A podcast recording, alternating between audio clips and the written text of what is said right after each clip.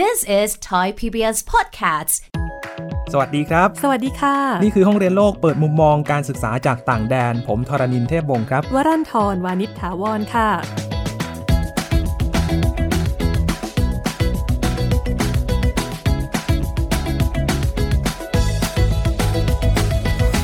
ตอนที่คุณไวส์อยู่ญี่ปุ่นได้ไปเที่ยวในจังหวัดอื่นๆบ้างไหมครับ ก็ได้ไปเที่ยวหลายที่อยู่นะคะ ตามประษาคนชอบท่องเที่ยวชอบปีนเขาก็ต้องหาที่เที่ยวไปเรื่อยๆ ค่ะ มีจังหวัดไหนที่ชอบเป็นพิเศษไหมครับ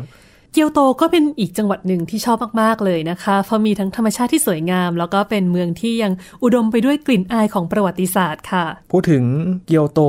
ที่นั่นก็มีมหาวิทยาลัยด้วยเหมือนกันนะครับ ใช่ค่ะ มหาวิทยาลัยเกียวโต เป็นมหาวิทยาลัยชื่อดังแห่งหนึ่งของญี่ปุ่นเลยละค่ะ พาคุณผู้ฟังกลับมาที่ญี่ปุ่นอีกครั้งหนึ่งครับ คุยกับอาจารย์หญิงทิติรัตน์ทิพย์สำริดกุล กับเรื่องราวการเรียนที่เกียวโตครับ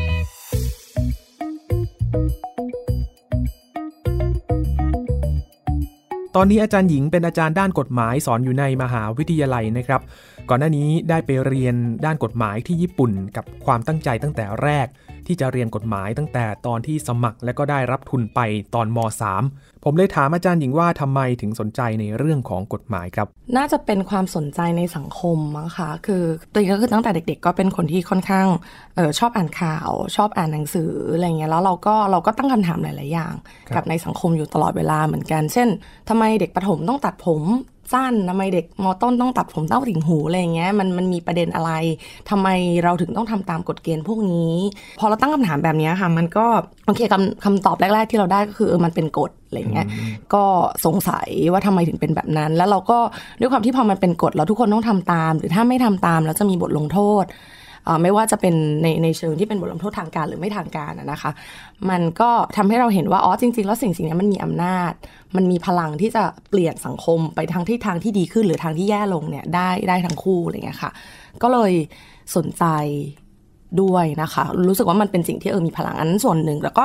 อีกส่วนหนึ่งคือโดยส่วนตัวก็เป็นคนที่ค่อนข้างชอบเรื่องแบบปรัชญาเรื่องเรื่องการตั้งคำถามว่าทำไมสังคม เราถึงเป็นอย่างนี้เราจะมุ่งหน้าไปทางไหนอะไรเงี้ย แล้วก็รู้สึกว่ากฎหมายมันเป็นเลนมันเป็นเลนส์หนึ่งไม่ได้บอกว่าทั้งหมดนะคะ มันไม่ได้เป็นคำตอบเดียวอยู่แล้วล่ะ แต่ว่ามันเป็นวิธีหนึ่งที่จะทำให้เราสามารถมองปัญหาเรื่องสังคมได้ หรือเป็นเครื่องมือที่เราจะแก้ปัญหาสังคมได้ แต่แน่นอนว่าเราก็ต้องไม่ลืมว่ากฎหมายไม่ใช่ไม่ใช่คำตอบเดียวเสมอไป พอพูดถึงกฎระเบียบปั๊บเนี่ยญี่ปุ่นก็เป็นประเทศหนึ่งนะคะ ที่คนไทยมักจะบอกว่า โอ้โหเขาเนี้ยบแบบว่าเฉียบกว่าเราเยอะเลยในเรื่องครับกฎระเบียบ มีกฎเกณฑ์อะไรมากมาย อาจารย์หญิงคิดว่าการที่มีกฎเกณฑ์เยอะๆ เหมือนอย่างญี่ปุ่นเนี่ยเป็นสิ่งที่ดีไหมคะ มันช่วยทำให้เราใช้ชีวิตง่ายขึ้นนะคะ คือพอพูดแบบนี้เนี่ยบางคนอาจจะงงอะบางคนอาจจะรู้สึกว่าอ้าวกฎมีกฎระเบียบเยอะๆเนี่ยมันทำให้ชีวิตน่าจะยากขึ้นสิเพราะต้องครับคอยทำตามสิ่งที่คนอื่นบอกตลอดเวลาอะไรอย่างเงี้ยแต่ว่าในในการที่มันมีกฎเยอะเนี่ยมันทำให้เราไม่ต้องคิดมากอะค่ะมันคือมันคือเขาวางไว้แล้วว่ากฎถ้าทำตามกฎแบบเนี้ยชีวิตมันจะง่ายขึ้น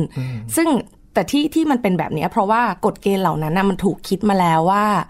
อะไรที่จะทำให้ชีวิตคนง่ายขึ้น อย่างเช่น สมมติทิ้งขยะอย่างเงี้ยค่ะ ทิ้งขยะเปียกวันนี้ ขยะมีพิษวันนี้ ขยะพลาสติกกิวันนี้อะไรอย่างเงี้ยคือถ้ามองจากคนที่ไม่ชินกับอะไรแบบนี้ก็จะมองว่าโอ้มันวุ่นวายมากเลย มันยุ่งยากมากที่เราจะต้องมาปรับตัว หรือแบบเปลี่ยนเมืองไอ้กฎเกณฑ์การทิ้งขยะเนี่ยมันก็จะเปลี่ยนไปละ แต่ว่าจากคนที่เขาออกกฎอย่างเงี้ยเขาก็คิดมาแล้วว่า การที่เราทิ้งขยะตามวันเนี่ยค่ะ มันทำให้คนทำงานเก็บขยะเขาทำงานง่ายขึ้น ชีวิตมันง่ายขึ้นในแง่นั้น แล้วเราเองเราก็มีเวลาในการที่จะจะทำตรงนี้แล้วมันก็ลดทอน ทรัพยากรที่มันจะต้องใช้ในการทำให้มันบรรลุสิ่งนั้นอะไรอย่างเงี้ยค่ะ มันก็เลยมองว่าการที่มันมีกฎเกณฑ์เยอะๆ แล้วทุกคนในสังคมก็ทำตามกฎเกณฑ์เป็นเรื่องปกติเนี่ย มันทำให้ชีวิตง่าย มันทำให้การดำเนินการทำอะไรก็ตามมันค่อนข้างมีประสิทธิภาพ แล้วก็ลดโอกาสที่มันจะเกิดความขัดแย้งกัน เพราะว่าเมื่อขัดแย้งแล้วเราสามารถมีสิ่งที่จะอ้างอิงได้เสมอว่าเฮ้ยทำไมเราถึงทำตามสิ่งนี้ อันนั้นคือคือข้อดี แต่ว่ามันต้องระมัดระวังนิดนึงในการที่บอกว่ากฎเกณฑ์เยอะๆ มันทำให้ชีวิตเราง่ายขึ้นครับคือมันไม่ได้หมายแบบนั้นหมายความแบบนั้นเสมอไปอะค่ะมันถ้ากฎเกณฑ์นั้นเนี่ยมันไม่ใช่กฎเกณฑ์ที่สอดคล้องกับประสิทธิภาพในการใช้ชีวิตประสิทธิภาพในการทำงานจริงๆเนี่ยมันจะกลายเป็นสภาวะตรงกันข้ามก็คือ มันมาขัดขวางการดำเนินชีวิตของเราก็จะกลายเป็นเรื่องยากทันทีใช่ใช่ใช่ดังนั้นส่วนตัวมองว่าการที่ญี่ปุ่นเป็นประเทศที่มีระบบระเบียบ แล้วก็เออทุกอย่างดูสมูทไปหมดเนี่ยมันเป็นเพราะว่ากฎเกณฑ์เหล่านี้มัน ถูกสร้างมาให้สอดคล้องกับสภาพการใช้ชีวิตของคนจริง ๆ อำนวยความสะดวกให้คนจริง ๆ และถ้ามันไม่เป็นอย่างนั้นน่ยมันก็จะถูกแก้ไขถูกตั้งคำถามอยู่ตลอดเวลาค่ะ ทุนที่ได้รับเป็นทุนรัฐบาลค่ะ เป็นทุนรัฐบาลที่ได้ตอนจบม .3 นะคะ แล้วก็เป็นให้ไปเรียนประเทศญี่ปุ่นเลยที่ทุนนี้ไม่ได้เลือกประเทศได้นะคะ เลือกญี่ปุ่นอย่างเดียวเราก็เป็นทุนที่ให้เลือกสาขาก็คือเรียนกฎหมายตั้งแต่ต้น แล้วก็เรียนตั้งแต่มัธยมปลายจนถึงปโทค่ะ ที่เรียนคือมหาวิทยาลัยเกียวโตค่ะครับคณะนิติศาสตร์ ตอนปตรีนะคะ แล้วก็ปโทจะเป็นมหาวิทยาลัยโกเบของที่ปโทจะไม่ใช่เป็นของคณะนิติศาสตร์ แต่เป็น Graduate School of International Cooperation Studies เป็นโรงเรียนที่เป็นเรียกอะไรวิทยาลัยที่สอน เป็นค่อนข้างสาวิทยาการนิดนึงในประเด็นที่เกี่ยวกับความร่วมมือระหว่างประเทศอะไรเงี้ยเราก็มีหลาย ๆ สาขากฎหมายเศรษฐศาสตร์รัฐศาสตร์อะไรเงี้ยค่ะมสามก็เป็นช่วงที่ยังเด็กมากเลยนะคะ รู้สึกว่ามันเด็กเกินไปไหมคะ ที่จะตัดสินใจที่จะเหมือนกับเอาชีวิตไปผูกไว้กับการรับทุนรัฐบาลที่เหมือนกับค่อนข้างล็อกทางเลือกเราในอนาคตเด็กนะคะเด็กเด็กค่ะ แต่ว่าเวลาเราจะบอกว่าใครเด็กใครโตอะไรอย่างเงี้ยมันค่อนข้างมีความเป็น ปัจเจกพอสมควรเนาะว่าแบบมันแล้วแต่คนมากๆเลยอะเพราะว่าเด็กบางคน 15 ที่เราเจอเนี่ยก็ค่อนข้างโตมากแล้ว มีความครับคิดแล้ว กับเด็ก 15 บางคนหรือเด็ก 20 บางคนอาจจะยังยังไม่รู้ด้วยซ้ำว่าตัวเองอยากทำอะไรอะไรเงี้ยค่ะ อันนี้จริงๆแล้วแต่คนพอสมควรแล้วแต่พื้นเพที่บ้านแล้วแต่ว่าเขาโตมาแบบไหนอะไรเงี้ยด้วยเนาะคือถ้าจากประสบการณ์ส่วนตัว เรารู้สึกว่าสำหรับเราเนี่ย 15 เราเราไม่เด็กแล้วละเราค่อนข้างชัดเหมาะสมควรว่าเราอยากทำอะไร แล้วก็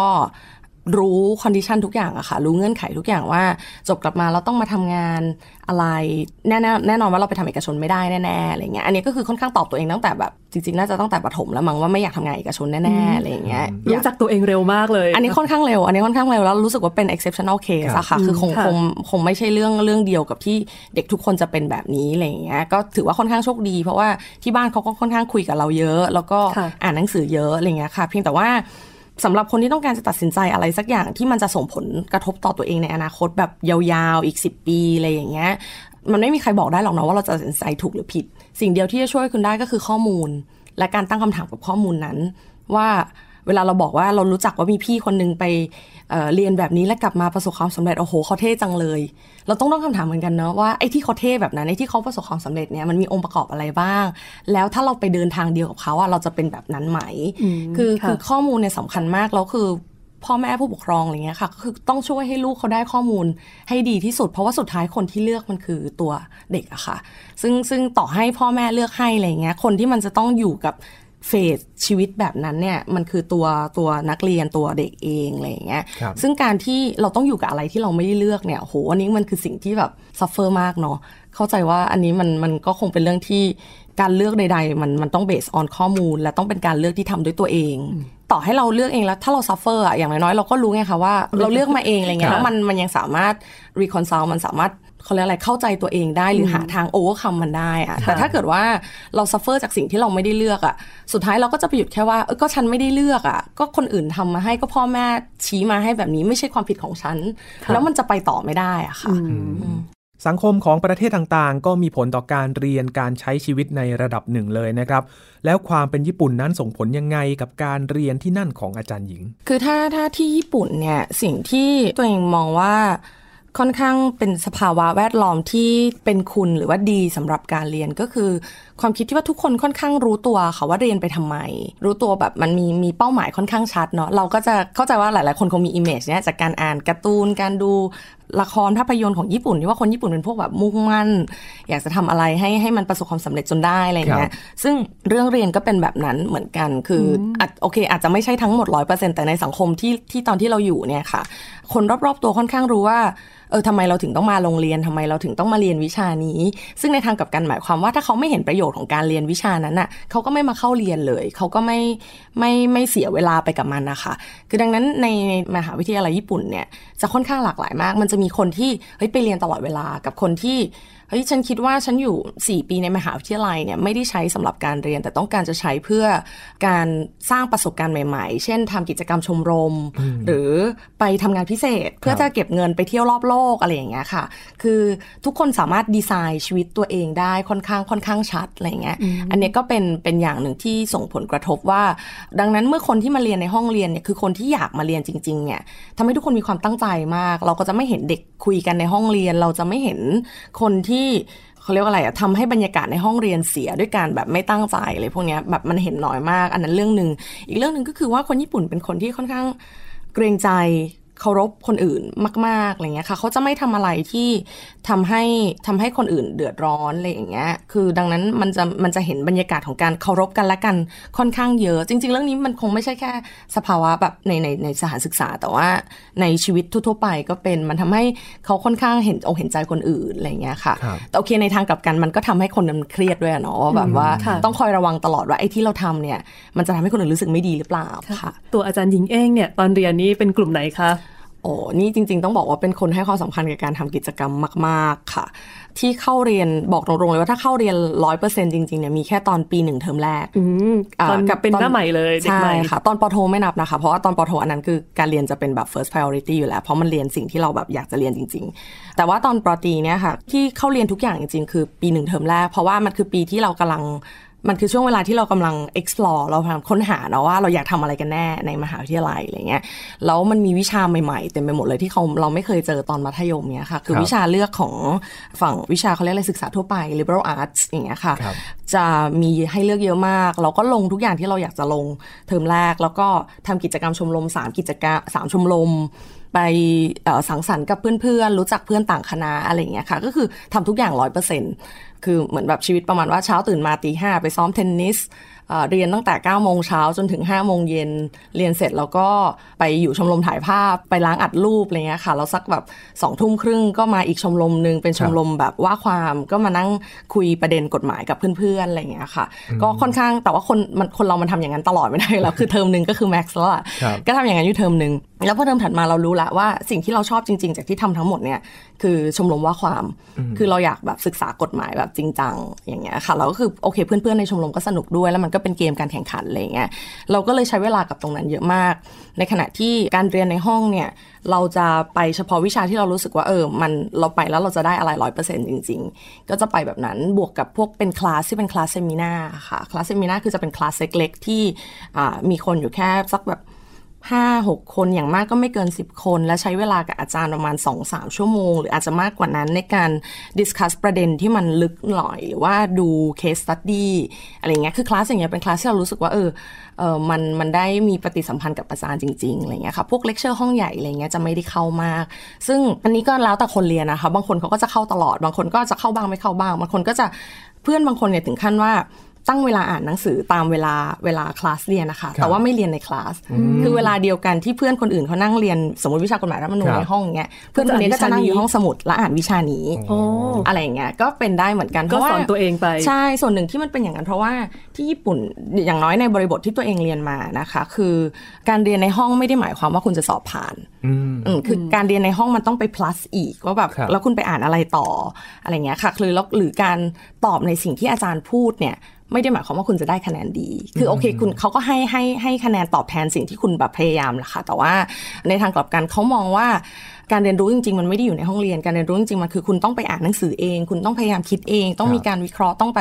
คุยกับเพื่อนๆ ไปอภิปรายกับเพื่อนๆ มาก่อน แล้วพอมาตอบแล้วมันมี อาจจะไม่ต้องถึงขั้นมีแนวคิดเป็นของตัวเองแต่สามารถวิพากษ์วิจารณ์ แนวคิดต่างๆ ได้ ต้องเป็นแบบนี้ค่ะถึงจะได้คะแนนดีๆ ซึ่งเราก็รู้อยู่แล้วว่าอ๋อถ้าเป็นแบบนั้นเนี่ยเราอาจจะให้ให้เวลากับการเรียนนอกห้องคือการอ่านหนังสือ แล้วก็หลาย ๆ แบบด้วยนะคะ ไม่ใช่แบบวิชาหนึ่งไม่ได้อ่านเล่มเดียวอ่านหลายๆเล่มเพื่อเปรียบเทียบว่าแต่ละอาจารย์แต่ละคนก็มีแนวคิดต่างกันยังไง แล้วก็เอาเวลาเนี่ยไปอภิปรายกับเพื่อนไป discuss กับเพื่อนในห้องแบบ study room อะไรอย่างเงี้ยเออแล้วก็ อันนั้นเป็นวิธีการการเรียนของเราอะไรเงี้ยแต่ว่าในขณะเดียวกันมันก็มีความเสียดายนิดๆนะว่าพอเราเอาเวลาไปทำกิจกรรมชมรมเนี่ยเลคเชอร์ของอาจารย์หลาย ๆ ท่านที่เป็นแบบอาจารย์ชื่อดังชั้นนำอะไรเงี้ยเราก็เราก็ไม่ได้ไปฟังก็มีการพลาดอะไรแบบนั้น แต่ว่าโอเค เมื่อเวลาชีวิตเรามีจำกัดเราก็ต้องเลือกนะว่าเราอยากจะทำอะไรอย่างเงี้ยค่ะก็ถือว่า เป็นนักเรียนที่ไม่ได้เข้าเรียนร้อยเปอร์เซ็นขนาดนั้น แต่ถามว่าเวลาจะไปสอบหรือเวลาจะเรียนวิชานั้นจริงๆถามว่าตั้งใจกับมันเต็มที่ไหมก็คือตั้งใจครับ แต่ว่าใช้วิธีการเรียนอาจจะไม่เหมือนคนอื่นขนาดนั้น แต่ว่าตอนอยู่ญี่ปุ่นการทำแบบนี้ไม่แปลกเลยนะคะเป็นเรื่องปกติมาก มหาลัยที่ญี่ปุ่นเป็นอย่างนี้ทุกที่เลยไหมคะเกียวโตเนี่ยอาจจะค่อนข้างให้อิสระมากกว่าที่อื่นนิดนึงอะค่ะ มันครับด้วยความด้วย tradition ของมหาวิทยาลัยที่ค่อนข้างเปิดกว้าง แล้วก็ถ้าให้จินตนาการง่ายๆ ก็คือว่ามหาวิทยาลัยโตเกียวเนี่ยผลิตคนเข้าไปทำงานให้ภาครัฐ หรือเอกชนที่เป็นบริษัทที่นำเศรษฐกิจของประเทศ เกียวโตเนี่ยจะผลิตคนที่เข้าไปทำงานวิพากษ์วิจารณ์ การทำงานของรัฐ หรือว่าการทำงานของบริษัทเอกชนอะไรเงี้ยดังนั้นครับเอ่อจริงๆมันจะมีแบบพวกนักหนังสือพิมพ์ มีคนที่ทำงานสื่อหรือแบบคนที่ทำงานฝั่งแบบประชาสังคมอะไรเงี้ยที่จบจากเกียวโตค่อนข้างเยอะแต่ไม่ได้หมายความว่าก็ภาครัฐเอกชนก็มีอยู่แล้วนะคะปกติ แต่ว่ามันมีลักษณะที่ค่อนข้างให้อิสระแล้วก็เปิดทางเลือกค่อนข้างเยอะ อันนี้จะเป็นลักษณะเด่นของของเกียวโต โดยเฉพาะของคณะทางสายสังคมนะคะอืมค่ะแต่ว่าถ้าเป็นมหาวิทยาลัยรัฐทั่ว ๆ ไปเนี่ยก็ยังมีลักษณะนี้นะคือเขาไม่ได้บังคับขนาดนั้นว่าคุณจะเรียนแบบไหนค่อนข้างค่อนข้างมีมีอิสระพอสมควรนะคะครับซึ่งอันนี้จริงๆมันเป็นมันเป็นลักษณะเฉพาะของสังคมญี่ปุ่นนิดนึงเพราะว่า สังคมญี่ปุ่นเนี่ยอย่างที่เรารู้ว่าเขาค่อนข้างเคร่งเครียดพอสมควร จนถึงมปลายเนี่ยก็ต้องตั้งใจอ่านหนังสือกวดวิชาเพื่อที่จะเข้ามหาวิทยาลัยให้ได้พอจบมหาวิทยาลัยเข้าบริษัทไปแล้วเนี่ยก็คือเหมือนแบบชีวิตก็จะขึ้นไปตามแบบแผนระเบียบแบบแผนทุกอย่างอะไรอย่างเงี้ยคือเท่ากับว่าช่วงเวลาชีวิตที่เขาจะมีอิสระหรือแบบ ได้ทำอะไรตามใจชอบจริง ๆ มันคือ 4 ปีในมหาวิทยาลัยอะค่ะ มันก็เลยมีมีเซนส์นี้ด้วย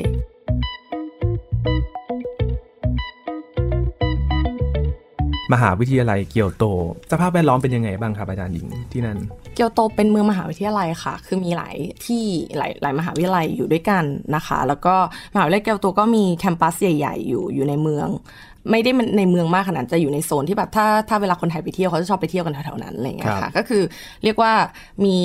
สถานที่ที่เป็นมรดกโลกล้อมมหาลัยอยู่ประมาณแบบสี่ห้าที่อะไรเงี้ยเวลาเราขี่จักรยานไปมหาลัยตอนเช้าเราก็จะเจอ ก็จะผ่านอะไรเงี้ย คือดังนั้นบรรยากาศในแง่ของ landscape หรือความมีศิลปะวัฒนธรรมเนี่ย อันนี้ค่อนข้างเต็มที่มาก แล้วเราก็เออ enjoy การใช้ชีวิตอยู่อยู่ในสภาพแบบนั้นอ่าอันนี้ในเชิง physical ในเชิงกายภาพนะคะ ส่วนในแง่ของฟ a ซิลิตี้อื่น ๆ ก็ค่อนข้างดีอะค่ะ ห้องสมุด มีห้องสมุดที่ใช้ได้ถึง3ามทุ่ม ห้าทุ่มในช่วงสอบ มี study room ที่ใช้ได้ 24 ชั่วโมงอย่างเงี้ยค่ะ การไปมหาวิทยาลัยมันคือแบบทุกสิ่งทุกอย่างของเรามาก ๆ เลย คือเราไปเจอเพื่อนเราไปเรียนหนังสือ ห้องสมุดก็มีให้ใช้เยอะอะไรเงี้ยไอ้พวกเนี้ยเรารู้สึกว่าเออมันพร้อมสำหรับการเรียนรู้ ไปจนถึงว่ามีสถานที่ให้ทำกิจกรรมชมรม เยอะมาก ๆ มีห้องชมรม ซึ่งเออเราก็ไม่ได้อยู่เฉพาะห้องชมรมเราเราสามารถแบบไปเที่ยวเล่นห้องชมรมเพื่อนๆไปเจออะไรที่มันแบบสนุกสนุกๆอะไรเงี้ยได้ค่ะ ก็ค่อนข้างสนุกมีชมรมอะไรแปลกๆไหมครับอาจารย์ อืมีมีสารพัดอะค่ะ มีทุกอย่างเท่าที่จะจินตนาการได้มีมีมีทุกอย่างจริง ๆ ค่ะ ชมรมมายากลอะไรเงี้ยก็มี มหาวิทยาลัยเกียวโตจัดอยู่ในอันดับที่ 2 ของประเทศญี่ปุ่น และเป็นอันดับที่ 26 ของโลกจากการจัดอันดับของ Center for World University Ranking ประจำปี 2018 ถึง 2019 เลยนะคะ และเรื่องหนึ่งที่น่าสนใจในมอเกียวโตเป็นสีสันของที่นั่นเลยก็ว่าได้ครับ กับพิธีจบการศึกษา เขาให้นักศึกษาได้แต่งตัวแบบอิสระมารับปริญญาครับ บางคนแต่งตัวเป็นการ์ตูนเป็นคอสเพลย์เต็มที่เลยครับที่เกียวโตนี่เป็นอย่างนั้นจริง ๆ เลยเหรอคะ เป็นค่ะเป็นเป็นเรื่องแบบปกติของมหาวิทยาลัยทุกปี แต่อันนี้ก็ก็ประหลาดในญี่ปุ่นนะคะ ไม่ใช่เรื่องปกติ คือเอ่อมหาวิทยาลัยรัฐอื่นๆโดยเฉพาะมหาวิทยาลัยรัฐที่ค่อนข้างมีชื่อเสียงเนี่ยส่วนใหญ่เขาก็ใส่สูทหรือใส่กิโมโนกันเป็นเรื่องปกติ แล้วเขาก็ค่อนข้างมองว่ามันเป็นพิธีรีตองครับมากแต่ว่าเกียวโตเนี่ยมันมี tradition แบบนี้อยู่ว่าเออแบบ เออไม่ไม่แน่ใจเหมือนกันว่ามันเริ่มตรงไหน แต่ว่าคือกลายเป็นว่าวันรับปริญญาคือวันที่แบบสนุกสุดเหวี่ยงมากๆอะไรเงี้ยทุกคนก็จะเราเข้าใจว่าคอสเพลย์ก็จะแต่งกันหนักหน่วงขึ้นเรื่อยๆบางคนแบบคอสเพลย์เป็นตึกอะไรเงี้ยคือแบบไม่เห็นหน้าเดินมาแบบไม่ไม่ไม่รู้แล้วเป็นใครอะไรเงี้ยค่ะ ก็เป็นแบบนั้นรวมไปถึงแบบที่ญี่ปุ่นเนี่ยเวลารับปริญญาเขาไม่ได้รับทุกคนนะคะเขาจะรับ เอาตัวแทนคณะคนที่เรียนคนที่เรียนคะแนนดีที่สุดของคณะขึ้นไปรับอืมนะคะ ซึ่งมันก็จะลุ้นกันมากทุกปีว่าปีเนี้ยใครจะขึ้นไปรับ ซึ่งถ้าคนที่ขึ้นไปรับเป็นคนแบบสายแบบตลกตลกฮาฮาๆนิดนึงเนี่ย เขาก็จะแบบไปคอนมีจะมีคนไปพิชกันเลยว่าแบบจะให้คนเนี้ยใส่ชุดอะไรขึ้นไปรับอะไรเงี้ยค่ะเพราะว่าเขาจะเด่นที่สุดเนาะเป็นหน้าเป็นตา ใช่เป็นหน้าเป็นตาอะไรอย่างเงี้ยก็ก็มีบรรยากาศแบบนี้อยู่ค่ะ อืมค่ะ ก็ถ้าเกิดคนที่ไปรับนี้ค่อนข้างใส่ใจเรื่องเออการแต่งตัวให้ตลกตลกๆก็น่าจะได้เป็นภาพที่น่าน่าประทับใจกันไปใช่หลายสิบใช่ปีเลยนะคะใช่ก็มีมีในช่วงที่แบบแต่ว่าช่วงที่อย่างมีเอ่อญี่ปุ่นมีเรื่องโทโฮคุอะค่ะ ตอนที่แผ่นดินไหวอะไรเงี้ครัยบปีนั้นพอดีมันเป็นช่วงแบบรับปริญญาพอดีเขาก็มีการแบบเวียนหนังสือว่าเออขอให้ระมัดระวังเรื่องของการแสดงออกในช่วงนั้นอะไรอย่างเงี้ยพอสมควรเพราะแบบทั้งประเทศอยู่ในสภาวะที่ค่อนข้างแบบเศร้าโศกอะไรอย่างเงี้ยเนาะซึ่งเขาก็ก็มีการมีการให้ความร่วมมือกันอะไรเงี้ยค่ะแต่ว่าก็ไม่ได้เป็นกฎไม่ได้เป็นอะไร ก็คือยังถือว่าเป็นดุลพินิจของคนที่มาเข้าร่วมนอกจากการเรียนที่ญี่ปุ่นแล้วในช่วงปริญญาโทอาจารย์หญิงยังได้เรียนที่อังกฤษด้วยนะครับ ก็จะได้เห็นบรรยากาศการเรียน 2 แบบที่ต่างกัน เรียนเป็นโปรแกรม double degree ก็คือเรียนเรียนสองที่อะนะคะ ความแตกต่างที่เห็นได้ชัดเลยคือความ active ของนักศึกษาในห้องอะค่ะ คนญี่ปุ่นเนี่ยเขาก็ใส่ใจกับการเรียนมากเนาะ ในขณะที่คนที่ไปเจอที่อังกฤษที่ลอนดอนเนี่ยค่ะ ก็ค่อนข้างใส่ใจกับการเรียนคือ ทั้งสองฝั่งเนี่ยมีความมุ่งมั่นกับการเรียนพอๆกันแหละ แต่ว่า การแสดงออกในชั้นเรียนเนี่ยมันมันไม่เหมือนกันเลย คือที่ที่อังกฤษที่เจอเนี่ยจริงๆก็ต้องบอกว่าไม่ใช่อังกฤษนะคะ เพราะว่าปอโท LM ที่อังกฤษเนี่ยมันจะมีคนจากหลายประเทศมาเรียนรวมกันอะไรเงี้คยรับคือนานาชาติมากๆเอ่อหลาย ๆ คนก็เป็นคนที่ทำงานทางกฎหมายมาสักพักแล้วถึงจะกลับมาเรียนต่ออะไรเงี้ยค่ะดังนั้นก็คือไม่ใช่เด็กแล้วล่ะก็จะมีความ active มากในการตอบคำถามในการตั้งคำถามในการอภิปราย ตรงเนี้ยจะจะค่อนข้างค่อนข้างสนุกมาก ๆ ในแง่ของการเรียน แต่ว่าถ้าอย่างฝั่งญี่ปุ่นเนี่ยเขาจะเป็นความ เขาสนใจแต่ว่าเขาจะไม่ค่อยพูดจนกว่าเขาจะมั่นใจจริง ๆ ว่า นั่นคือสิ่งที่ถูกหรือว่านั่นคือสิ่งที่เป็นประเด็นสำคัญอะไรอย่างเงี้ยค่ะ คือเหมือนด้วยความเขาเกรงใจว่าเขากลัวพูดไปแล้วเดี๋ยวอาจารย์จะเสียเวลาพูดไปแล้วเพื่อนๆจะไม่อยากฟังประเด็นนี้หรือเปล่าอะไรเงี้ยมันก็จะมีความเป็นคนเอเชียอยู่นิดนึงเนาะอันนี้คือสิ่งที่แตกต่าง แต่ว่าคนญี่ปุ่นเองเนี่ย จะมีความละเอียดมากอย่างสมมติถ้าต้องเขียนอะไรออกมา หรือถ้าต้องทำ presentation อะไรอย่างเงี้ยเขาจะแบบประเด็นเขาจะละเอียดมาก แล้วก็ค่อนข้างลงลึกอะไรอย่างเงี้ยค่ะครับก็ก็ได้ความลึกซึ้งหรือว่าการปฏิสัมพันธ์กับคนอื่นเนี่ยมันมันต่างกันนิดนึงค่ะ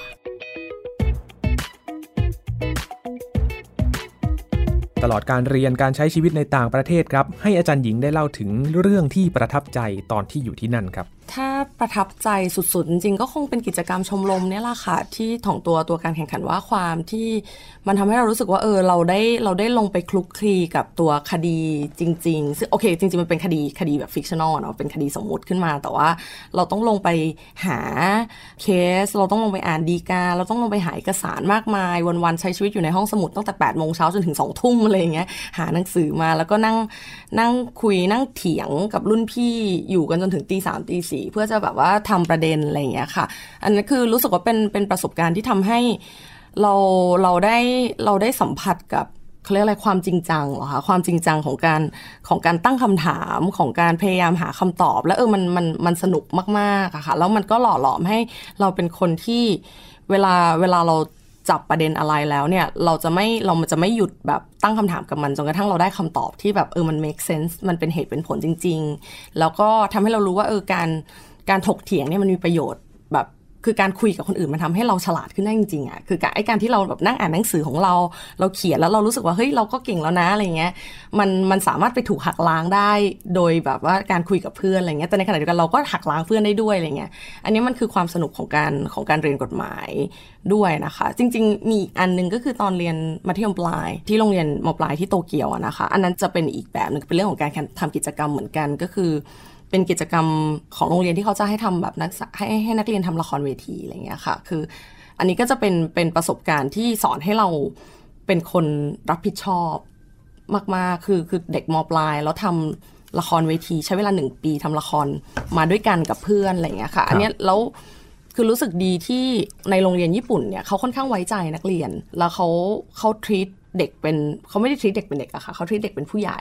แล้วเขาก็คือไว้ใจให้เราดูแลงบประมาณทำทุกอย่าง ที่มันจะทำให้เกิดละครเวทีขึ้นมาสักเรื่องหนึ่งอะไรอย่างเงี้ยครับแล้วสิ่งนั้นมันสอนให้เราสอนให้เราโตขึ้นมากๆด้วยอะค่ะ อันนี้น่าจะเป็นสองอย่างที่ประทับใจมากๆในการเรียน พออาจารย์หญิงพูดถึงโรงเรียนมปลาย บรรยากาศเป็นยังไงบ้างครับ คือหลายๆ คนเนี่ยเห็นจากในซีรีส์ในการ์ตูนแล้วที่อาจารย์หญิงไปพบเจอจริง ๆ เป็นยังไงบ้าง เป็นที่ที่สนุกนะคะ แต่ว่าอันนี้ต้องออกตัวไว้ก่อนว่าโรงเรียนมปลายที่เรียนเนี่ยก็เป็นมันเป็นโรงเรียนสาธิตที่ค่อนข้างทดลองนิดนึง ดังนั้นหลักสูตรมันอาจจะไม่เหมือนกับโรงเรียนญี่ปุ่นทั่วไป จะมีความแบบแปลกประหลาดกว่าพอสมควร แต่ว่าสิ่งที่รู้สึกว่าเออมันมันก็คล้ายๆในทีวีอะค่ะมีในในการ์ตูนนะคะก็คือมีกิจกรรมต่างๆ มากมาย มีความสัมพันธ์รุ่นพี่รุ่นน้องอะไรเงี้ยแต่งตัวชุดนักเรียนน่ารักน่ารักอะไรอย่างเงี้ยก็ก็มีอะไรแบบนั้น แต่ว่าในแง่ของเนื้อหาแล้วเนี่ยเราค่อนข้างชอบที่ เขาไม่บังคับให้นักเรียนต้องเก่งทุกวิชาครัค่ะบเขาค่อนข้างค่อนข้างชัดเจนมากว่าคุณเก่งวิชาไหน คุณพยายามวิชานั้นวิชาอื่นคุณทำให้พอผ่านก็พออซึ่งโอ้โหตอนอยู่เราอยู่เมืองไทยเราไม่เคยถูกพูดแบบนี้เลยอะเราต้องผ่านนะเราเราเราเราอยู่เมืองไทยเราถูกเราถูกพูดว่าคุณถ้าคุณเป็นคนเก่งคุณต้องเก่งทุกวิชาอะไรอย่างเงี้ยนี่คือสิ่งที่ที่เราประทับใจกับกับกับโรงเรียนมัธยมปลาย แล้วก็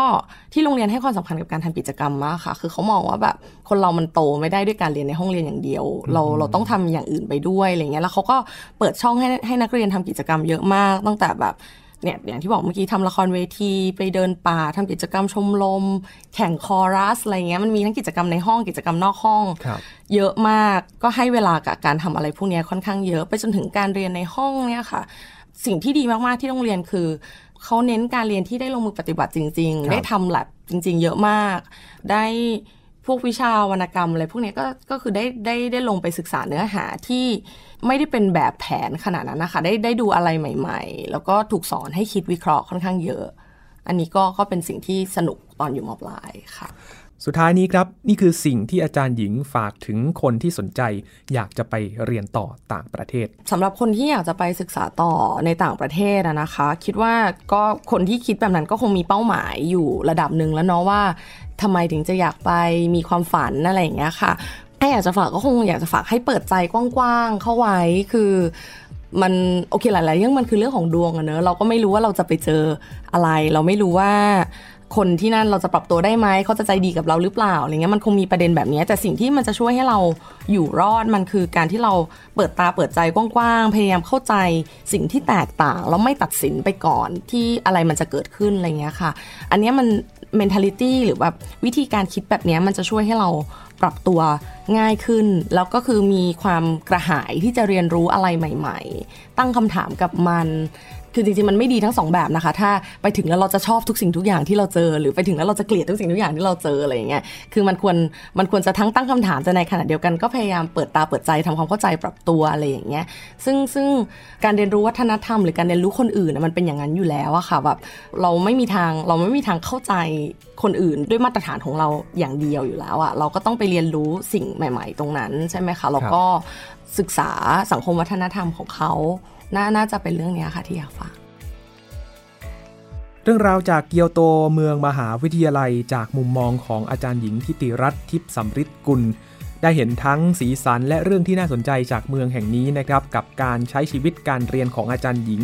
ที่เรียกได้ว่าเลือกใช้ชีวิตมาทุกรูปแบบเลยครับ ทั้งเรื่องการเรียนและกิจกรรม ก็เป็นอีกคนหนึ่งที่ต้องพูดว่าใช้ชีวิตได้คุ้มค่ามากเลยนะคะ ยังมีอีกหลายมุมมองการศึกษาจากต่างแดนให้คุณติดตามได้ที่นี่กับห้องเรียนโลก ผมทรณินเทพวงศ์ครับวรันทรวานิชถาวรค่ะ สวัสดีครับ สวัสดีค่ะ